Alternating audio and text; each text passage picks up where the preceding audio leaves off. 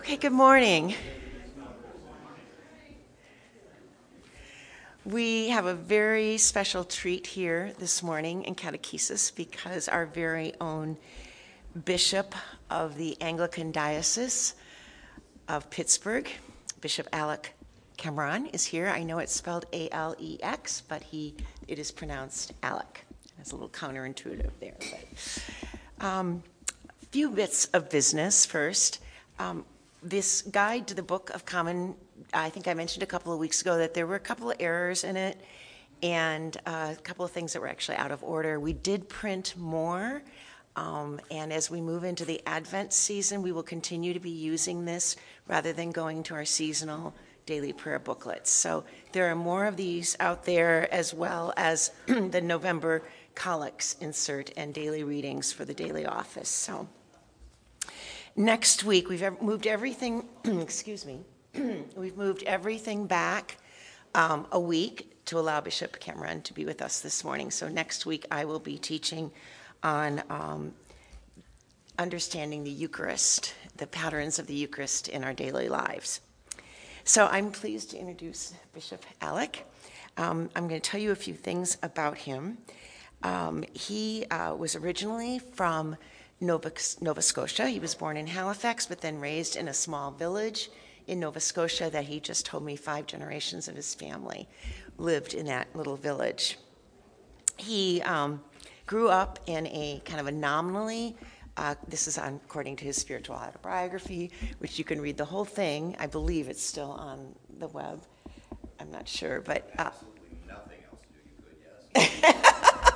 No, I think it's really interesting because I love his story. If there's anything I learned from reading his story is that Bishop Alec has a um, Alec has a passion for church planning and also healing, the healing ministry, which is a wonderful combination in a bishop. Um, he graduated from college in nineteen eighty-five from a university in Halifax. And it was in his junior year of college that he had um, a very life-changing, um, transform- transformative experience with Jesus. And at that point on, he said, if there is a theme for my life with the Lord, it has been finding out that he always is bigger than I thought or remembered. So I think that's really beautiful. He did go on to graduate from seminary. He felt a call to ministry after college. He graduated from Wycliffe Seminary in nineteen ninety in Toronto. And Um, after about, I believe it was five years in ministry, in he was a curate of a large church in Montreal, and then he was rector of a church outside Montreal. He decided that the Lord had a different path for him, and he went into business uh, for ten years as software management, I believe, yes. And he moved to Vermont. But during this period, he... Uh, met a woman who was the head of a healing ministry called Isaiah forty. And it was through this healing ministry he became more involved in that. And then when she died in two thousand fifteen, he, he was asked to take over as the um, head of that healing ministry. And in between that, the times that he was working in Vermont in business, in two thousand three, he found there were some homeless Anglicans in the town he was living in in Vermont. I think that sounds familiar for us as a parish. And he started a church under the, uh, under the leadership of the Bishop of New England.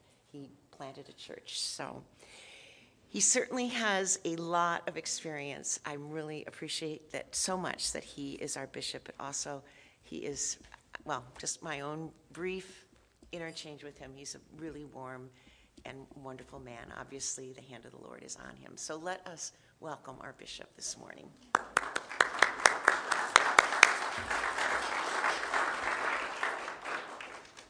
thank you for that warm welcome. I appreciate it. Uh, my task, I was told today, um, you know, my life really literally has become somebody else is going to dress you and tell you where to go. Um, uh, literally. Anyway.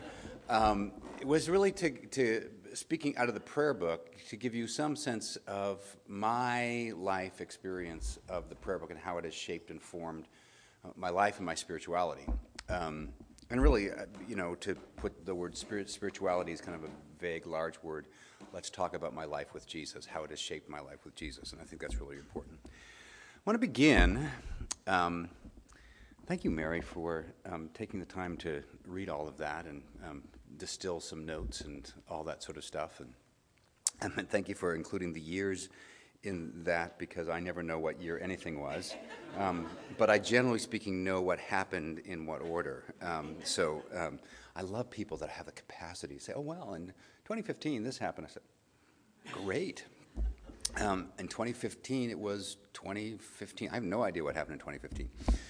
Anyway, so I grew up as a uh, sort of, there's this denomination in Canada called the United Church of Canada. And in nineteen twenty-five, um, some Congregationalists and some Presbyterians and some Methodists got together and let's say, let's uh, you know, have a united church. So it became the United Church of Canada. And uh, that's the that's where my father and his family were. They had been, had been Presbyterians, being good Scots, um, and uh, became part of the United Church of Canada. And that's where I kind of grew up sort of nominally and experienced that sort of. However, my first experience of the prayer book, the Book of Common Prayer, was with my mother's family. My mother's family was Anglican. They live in a place in Nova Scotia called Cape Breton, which is, frankly, um, Canada's answer to Appalachia, um, in all respects, in being beautiful and all of the, the stereotypes that come along with Appalachia. My, I've, I read uh, Hillbilly Elegy, and I thought, this is my mother's family. um, I mean, very, very familiar. But I remember... Um, as a, probably, you know, preteen or, I don't know, going to my grandmother's home, and we would always go to this Anglican church. And it was very different from the sort of Presbyterian sort of experience that I had had growing up. And there I was first introduced to the Book of Common Prayer, and sort of navigating that book and um, hearing people sort of pray from it. And, and it, it actually left a very significant impression on me, um, which I didn't understand. And uh, I still don't entirely understand. Um, and so that was my first experience of the prayer book. Um, and that and the prayer book also, the other thing that we did, that was this was the deal in my family, is that when we were with um, my mother's side of the family in Cape Breton, we would go to the Anglican church. And on Christmas and usually Easter, we went to the Anglican church. And I remember distinctly, particularly as a child, going to midnight mass on um, Christmas Eve. It's the only uh, day of the year we were allowed to call it Mass, because um, um, otherwise it was just church. Um, and I just remember um, there's something about th- just these old ancient words in a candlelit service in this tiny little rural church that actually conveyed the mystery of God to me in a way that I didn't entirely understand. And that was all, you know, coming out of the Book of Common Prayer. Um, and there's Bishop Martin arriving. Um, I'm, and welcome, Martin. We can't say that. Yeah. And uh, and so that was that, that was that left an impression on me. Um, and then I, after I had this conversion experience in France, which was quite significant, I came back and started looking for a church. And I ended up at this Anglican church in downtown Halifax called Saint Paul's. Very old wooden church. I think it's the oldest wooden church in Canada, actually. Um, and it's and and there it was sort of the, it's where I met Tamara. Um, it, there were a lot of kind of young university folks there, and I was a young university person at the time. I am no longer. And um, and I started worshiping there, and I encountered the Book of Common Prayer again. Now, the Book of Common Prayer, that context, in that context, was the nineteen sixty-two Canadian Book of Common Prayer, which would be the kind of the equivalent of your nineteen twenty-eight um, Episcopal Book of Common Prayer, but it was a revision that was done. I, I don't know what other, other other revisions were in it, but significantly, the revisions were made for the nineteen sixty-two publication, so we would be praying for the Queen instead of the succession of kings that had been between Victoria and Elizabeth. Um, of course, in America, you don't have to worry about praying for the Queen. Um, we did, though. And um, and frankly, when I say the suffrages, uh, even to this day, I get um, um, caught on the one that um, in Canada has was always praying for the Queen. So um, we pray now for those who govern us. But so that was my experience. And I remember... Um, coming into this church that that um, was before sort of bulletins that had everything in it, and people, um, you just, you had your prayer book, and you knew that, it, and I know that, I'm pretty sure that it begins on page sixty-two in the nineteen sixty-two prayer book, um, and um, to find that, and I learned to navigate the prayer book going to that church, which had, it was, it was, and I, I experienced both things in this context, which is wonderful. I experienced the the, the sort of corporate morning prayer um, at Saint Paul's, Halifax, because it was low church evangelical, and I also uh, experienced communion and Eucharist um, from the Book of Common Prayer, and that was incredibly formative. We one of the one of the things that we miss um, in it was interesting. The rector there, uh, his name was Peter Mason, um, and in fact, his name still is Peter Mason. And uh, he, uh, uh, when he arrived, they had, they were doing communion, you know, once a month, whether you need it or not. And um, welcome to the Mins, by the way. Welcome, welcome, welcome. Great to see you all. Uh, the the um, welcoming the Mins. I've forgotten what I was ultimately saying about that, but uh, oh, once a month, whether you need it or not. Um, Peter um, d- decided that um, um, communion, um, which is what they still called it there, um, not Eucharist, uh, was uh, would be more helpful uh, twice a month. So we alternated between morning prayer and communion, and morning prayer and communion. Now, many people left the church because Peter was taking us down the rosy road to Rome. I quote um, directly, um, but it, but but the value of that for me was I was formed as a very early Christian with a rhythm of corporate morning prayer and corporate um, Eucharist.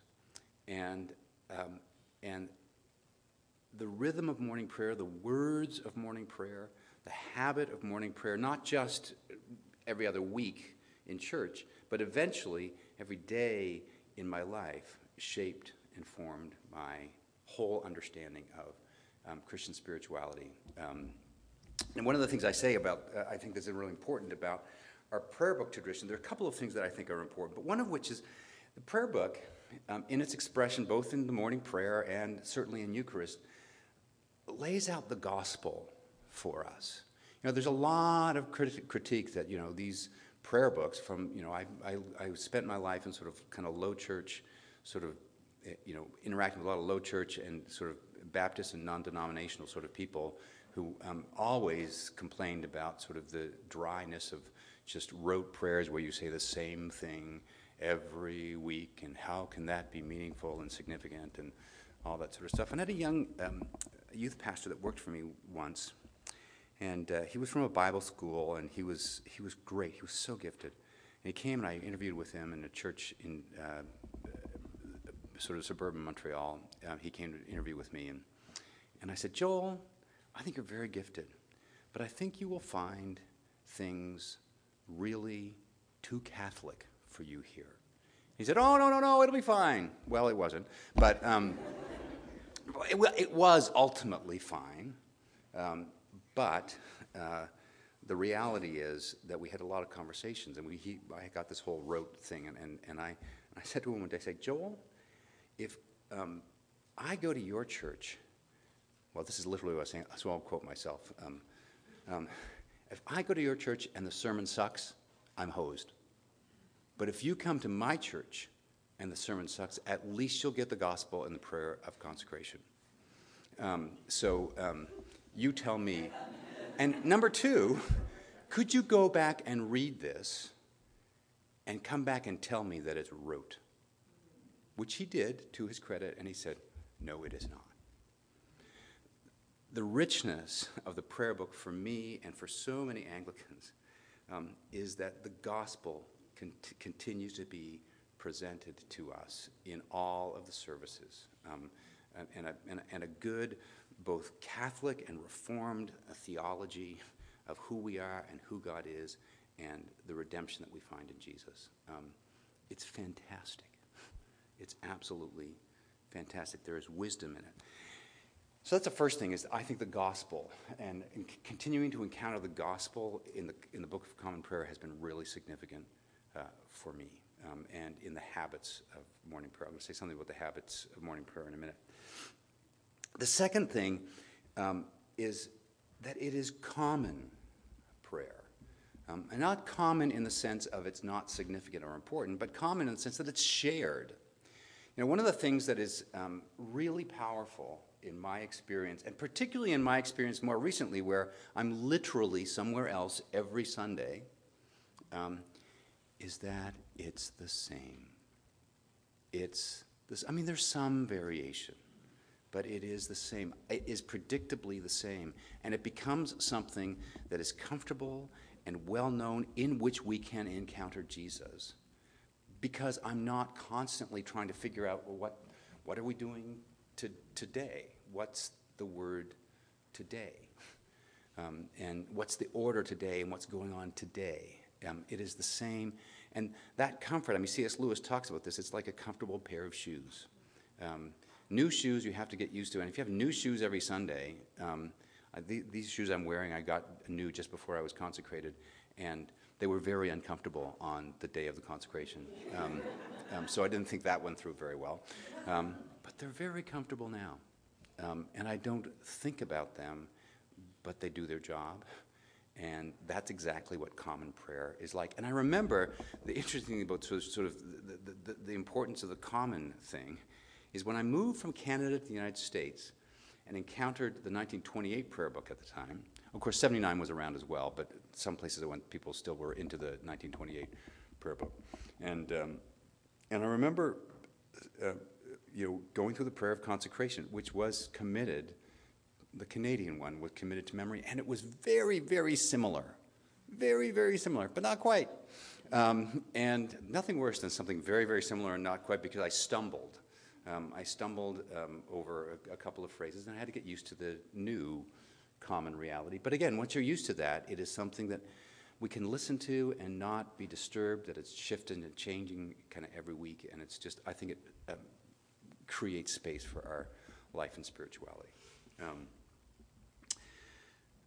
just want to talk a little bit then about the habit of prayer. Um, you know, one of... Um, One of the great gifts of the office, the daily office, and when we can say it together with others, it's fantastic. Um, but saying it um, by ourselves um, every day is also incredibly fantastic for a couple of different reasons.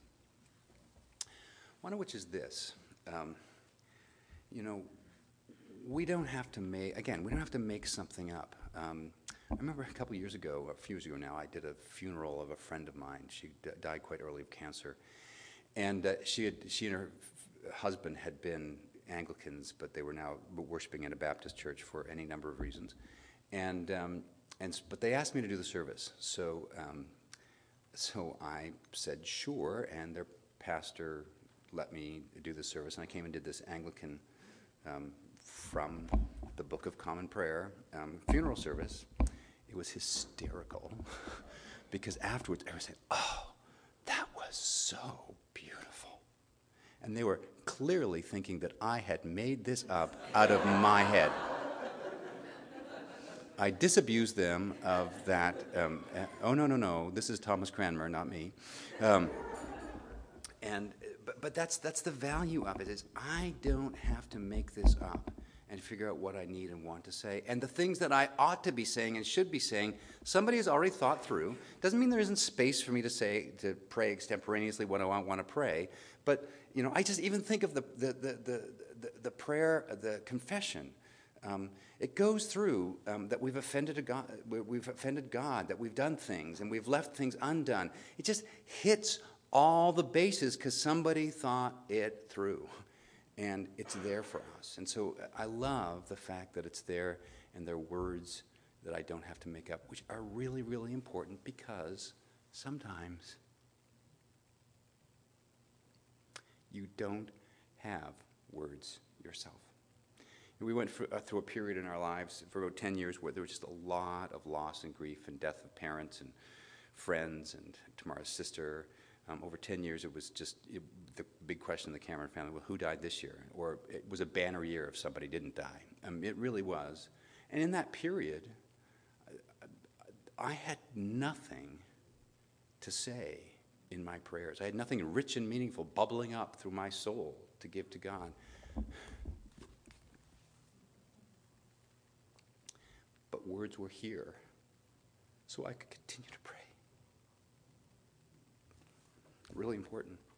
You know, it's really, really important. I think the other thing that I think about the rhythm of daily prayer, um, you know, I had this conversation with a young man not too long, but maybe about a year ago, and um, he was struggling with, uh, I was this spiritual direction kind of conversation, he was struggling with his, his, his uh, you know, um, quiet time or morning devotions or whatever you want to call them.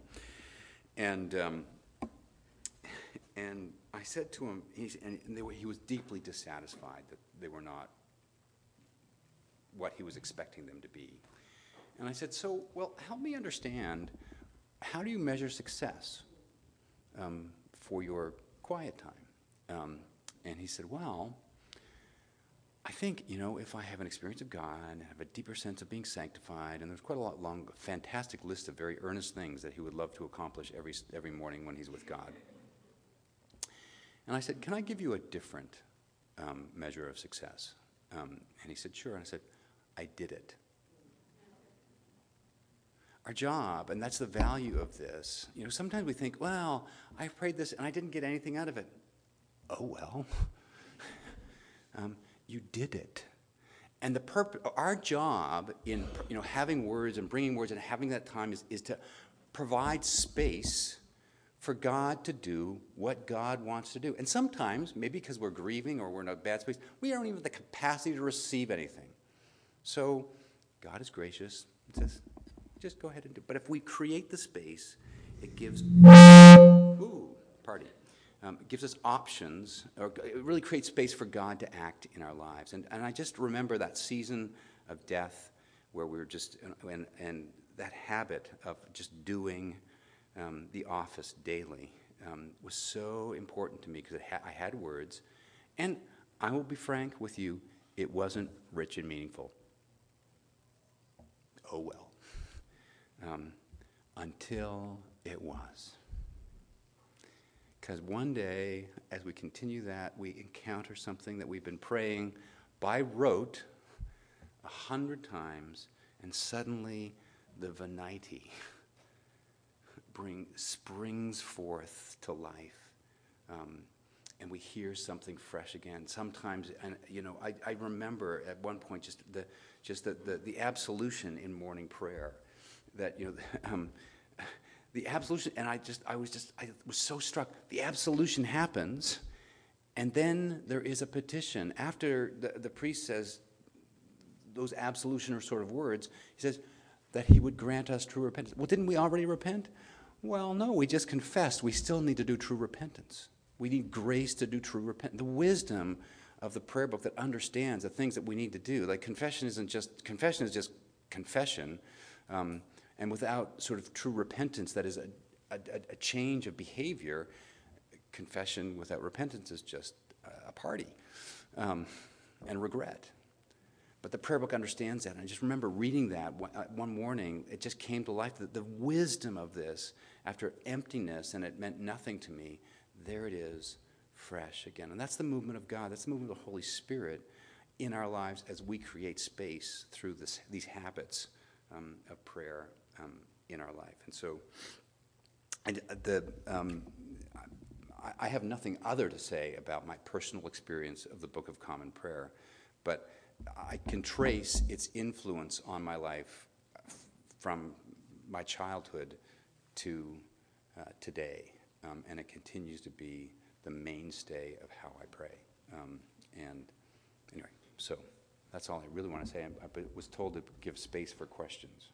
And so I'm doing that now.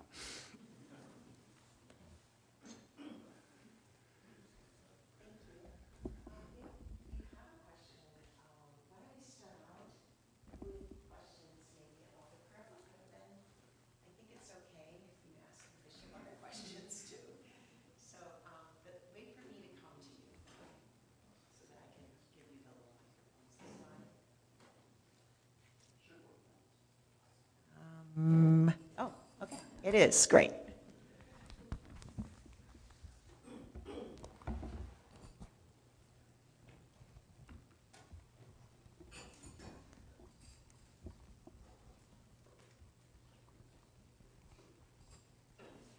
Yes.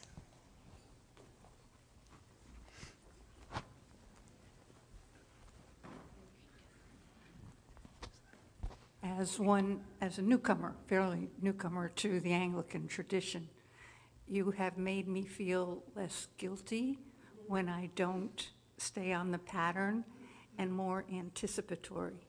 And so I thank you for that. Amen. I've heard it before from Deacon Mary and others, but I guess it just takes time. I mean, when your whole life has not been, well, my young life in the Roman Catholic Church, but that was different with the Missal. Um, yeah. But yeah, now at my age, to suddenly come to a new tradition and realize the benefit of that as more than just tradition. So thank you for your words.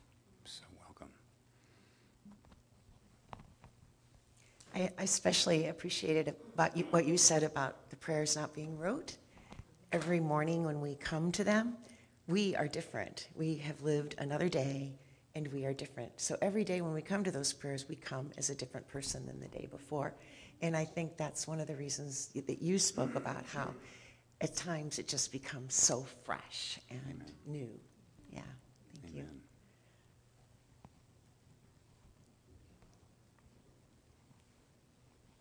You. Anne.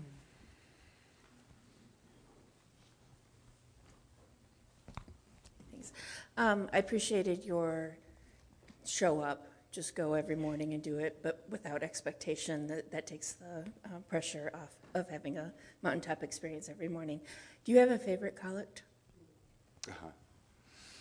I do. What a great question. I have um, two favorite collects. Um, they are the uh, Ash Wednesday collect um, and um, the first Sunday of um, Advent collect. And in my the tradition that I the Anglican tradition that I was that I was trained in as a young priest, um, you would pray the Ash Wednesday collect along with the collect for the, the day um, all the way through Lent, and the first collect um, for um, for uh, Advent uh, the the Advent collect through. And of course, the, the the unfortunate difficulty is I have to get started. Um, Um, but as soon as I get started, um, um, I can one hundred percent, oh, Ash Wednesday.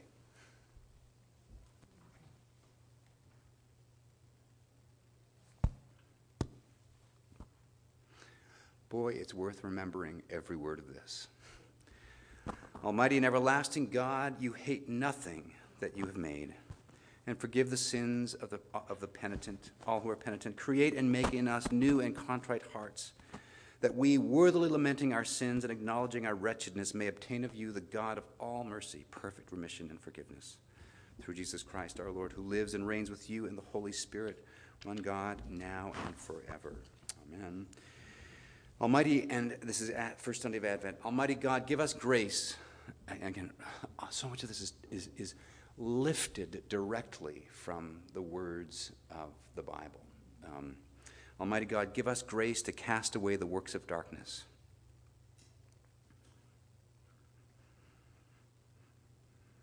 And to put on the armor of light, now in the time of this mortal life in which your Son, Jesus Christ, came to visit us in great humility. That at the last day when he shall come again in his glorious majesty to judge both the living and the dead, we may rise to the life immortal through him who lives and reigns with you in the Holy Spirit, one God, now and forever. Amen. Words to live by. Sometimes I'm tempted. Um, my sort of evangelical low church training is always preach the gospel, preach the scriptures. I am sometimes tempted to preach the collect. Um, yeah.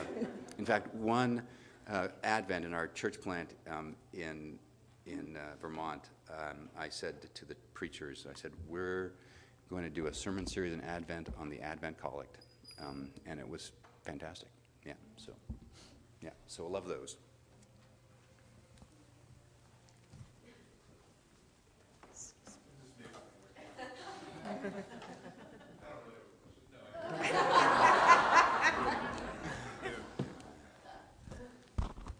I find um, when I try to do morning prayer, there's so much, and I and I'm.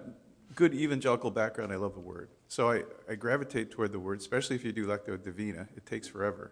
Yeah. So how do you, with all these, you've got just so many. You've got four or more parts that all could take an hour if you did it.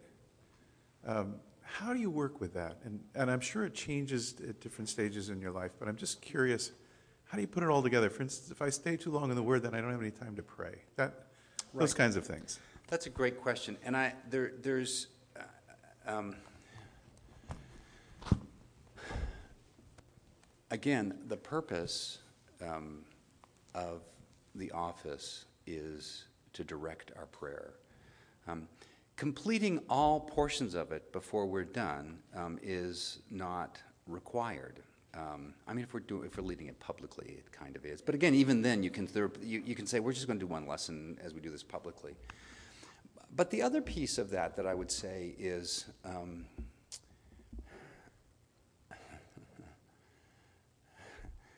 Um, prayer demands ample time from our lives. Um, and um, wish I could give, here's a fifteen minute prayer solution for you, so you can say your prayers and get on with your life and get to your day.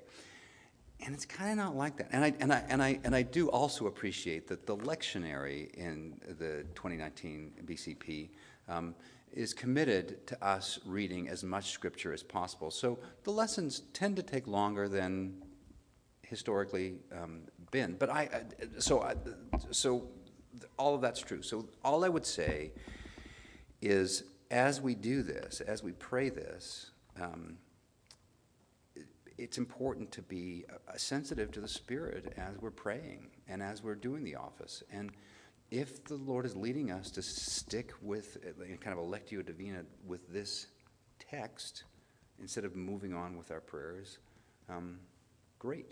Do that.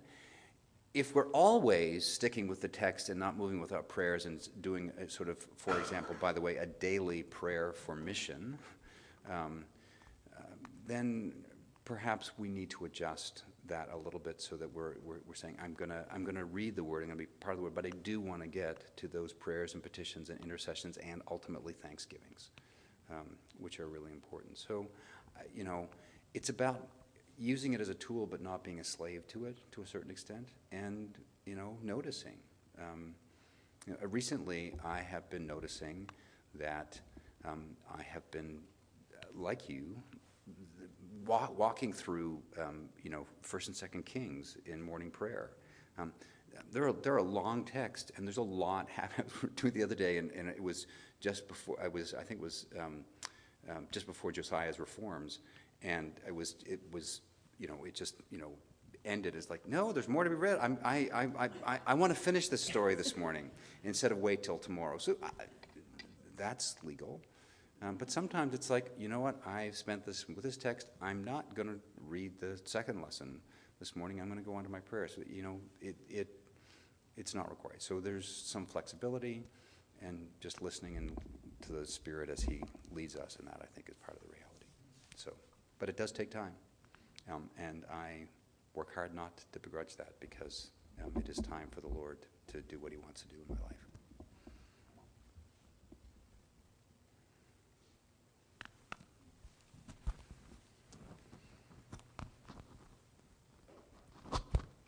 Hello, my name is Mary, and this is kind of a more academic question rather than like a personal like question.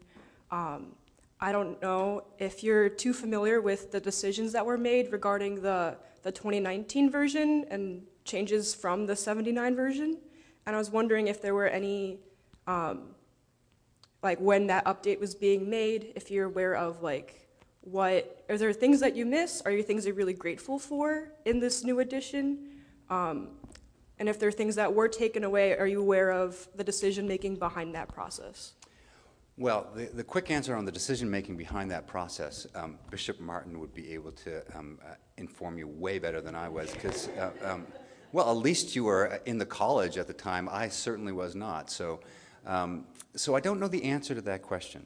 But I will tell you um, that there are some things that I really um, appreciate um, about this. Um, I appreciate, for example, that there are two Eucharistic prayers, not one hundred.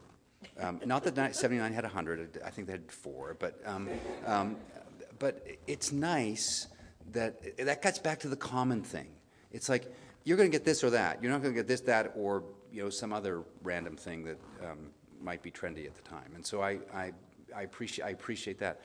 I also, specifically, um, the Renewed Ancient Text, I love, love, love trampling hell and Satan under his feet. Fantastic. Um, what a great thing to say in that Eucharistic prayer. Love that. Um, I do miss... Um, I, I, you know, there, at, at the, in the baptismal service, there are these promises that we make um, in and around the creed, and I understand why, theologically, you would not want to, uh, you know, kind of confuse the creed with other sorts of promises. Um, I get that, but I, I do rather miss the fact that we no longer promise to respect the dignity of every human being, because I think that's a rather fantastic promise. Um, but we could. Um, still do that anyway. so, so.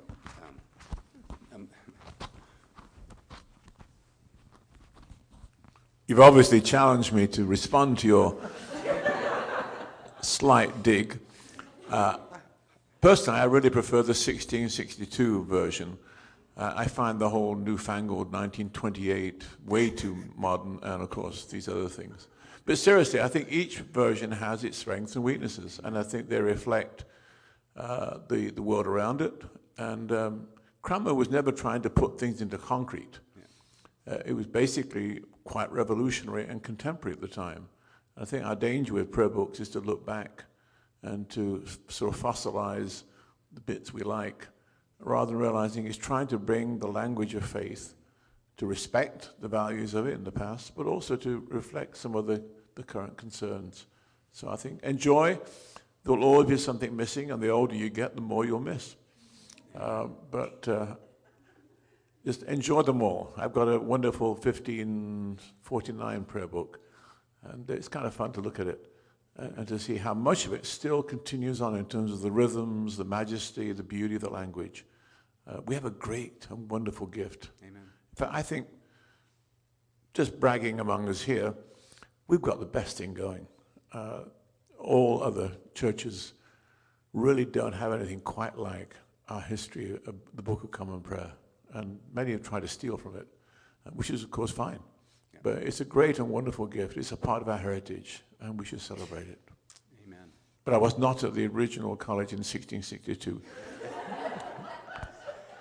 I will say, um, in... Uh, just in support of, because um, Martin feels that I've um, given him a little dig, and I, um, um, I apologize if that was the case, but I, I, I quite agree with him, because you know, if you go also to some of the other founding documents, the, the thirty-nine articles, that worship should be in a language understanded of the people, um, is one of the articles. And of course, that was talking about English instead of Latin, but it's worth actually expanding that and understanding that idiom and how we express and what we understand, and language does change, and so there are needs um, to make what we're doing in a language understanded of the people. So, um, and that's part of the dynamic of the range around prayer books. So,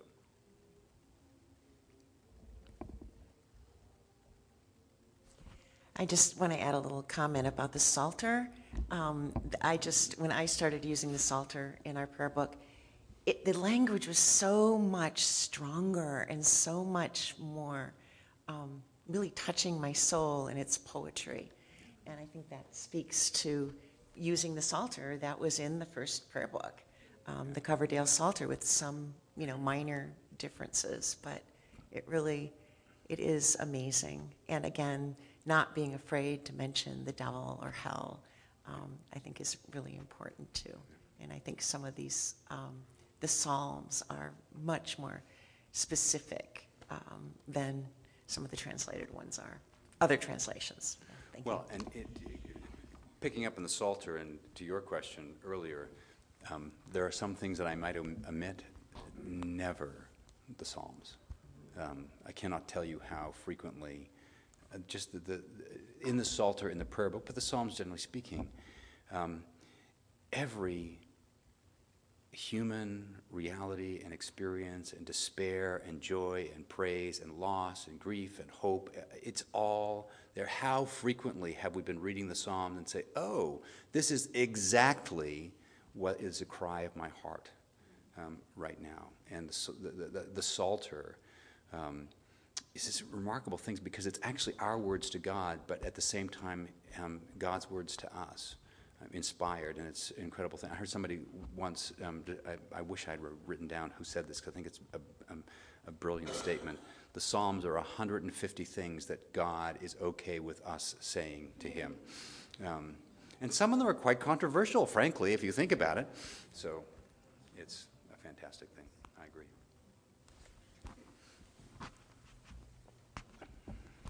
Could you speak at all to the efforts to translate the Book of Common Prayer into other languages, especially those that uh, have a large population of Anglicans? Um, well, I, my only comment was, I think that's a good idea. Um, um, and, and it, you know, I, so I come from Canada and, and ministered for many years in Quebec, and uh, there's not a huge, large, French, Quebec, Anglican population. Nonetheless, um, um, the prayer book has been translated into French uh, for use in French congregations. And so, and so, and, and, and again, it comes back to language understanding of the people. Um, the, the flow and the rhythm and the understanding of what the liturgy looks like and how it's shaped um, remains. The specific words that are connected to people's, you know, native language. The, the prayer book is translated um, into Iqaluit, um, um, or Inuktitut. Is what is what's the language? Inuktitut.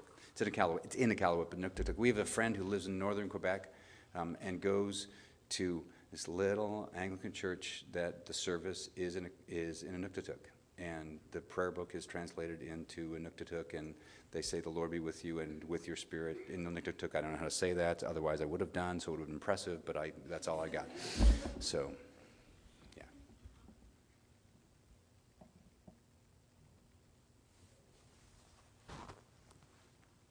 have a quick question. I may have missed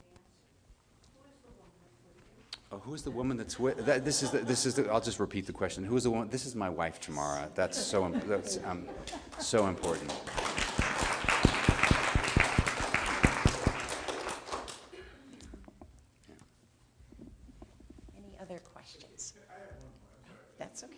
We have three more minutes. This is not a prayer book, and you're not going to do this in three minutes.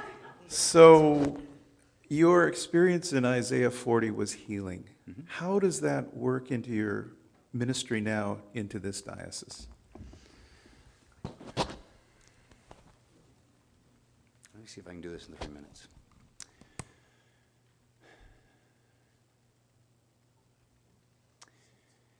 In the New Testament, there is no distinction linguistically between salvation and healing. It is the same word. And as we are, sometimes we think as in, again, coming at a sort of, sort of, sort of evangelical thought, salvation means something very narrow and specific, um, which is the day that I made a decision for Jesus, if you're lucky enough to remember that. Um, and not everybody is. Doesn't mean they haven't made a decision for Jesus, they just didn't have a conversion experience. And so salvation is a much broader thing. It's a much broader thing. It is about the integration of the gospel of Jesus, that his life, death, and resurrection, and ascension, glorification, into every aspect of our lives. And so salvation is, um, is healing in the sense the healing of relationships, the healing of hurts. We, we, we will... in case you haven't noticed, but you probably have, um, I know your history here, we will hurt each other um, um, because we still live out of our sinful nature. Um, we will hurt each other, and, and healing um, is not just, of course, I mean, physical healing is one thing, but, but healing is, is literally the application of the reality of the cross into the wounds of our lives. Um, that the answer to all that is broken within us um, is in the gospel of Jesus, in the healing that comes. By his wounds, we are healed. There are a lot of wounds in our diocese. There are a lot of questions and concerns and comments about, about you know, you know, frankly, some of the events that happened here.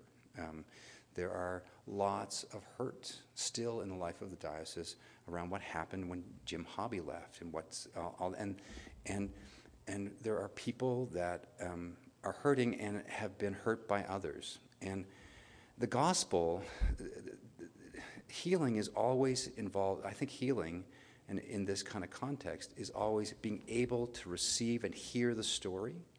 Um, bring the cross of Jesus, because in all circumstances, we both need to um, have our wounds bound up, um, as it says in Isaiah, Isaiah, bind up the brokenhearted. Um, but we also have to um, receive forgiveness for our own sinful responses to the wounds that come against us. And that's the work of healing, uh, relational healing in the body of Christ. Um, and that's, um, you know, that's some of the work that um, I love to do. One of the things that I've done for many years um, at Isaiah forty is both pastoral counseling and spiritual direction.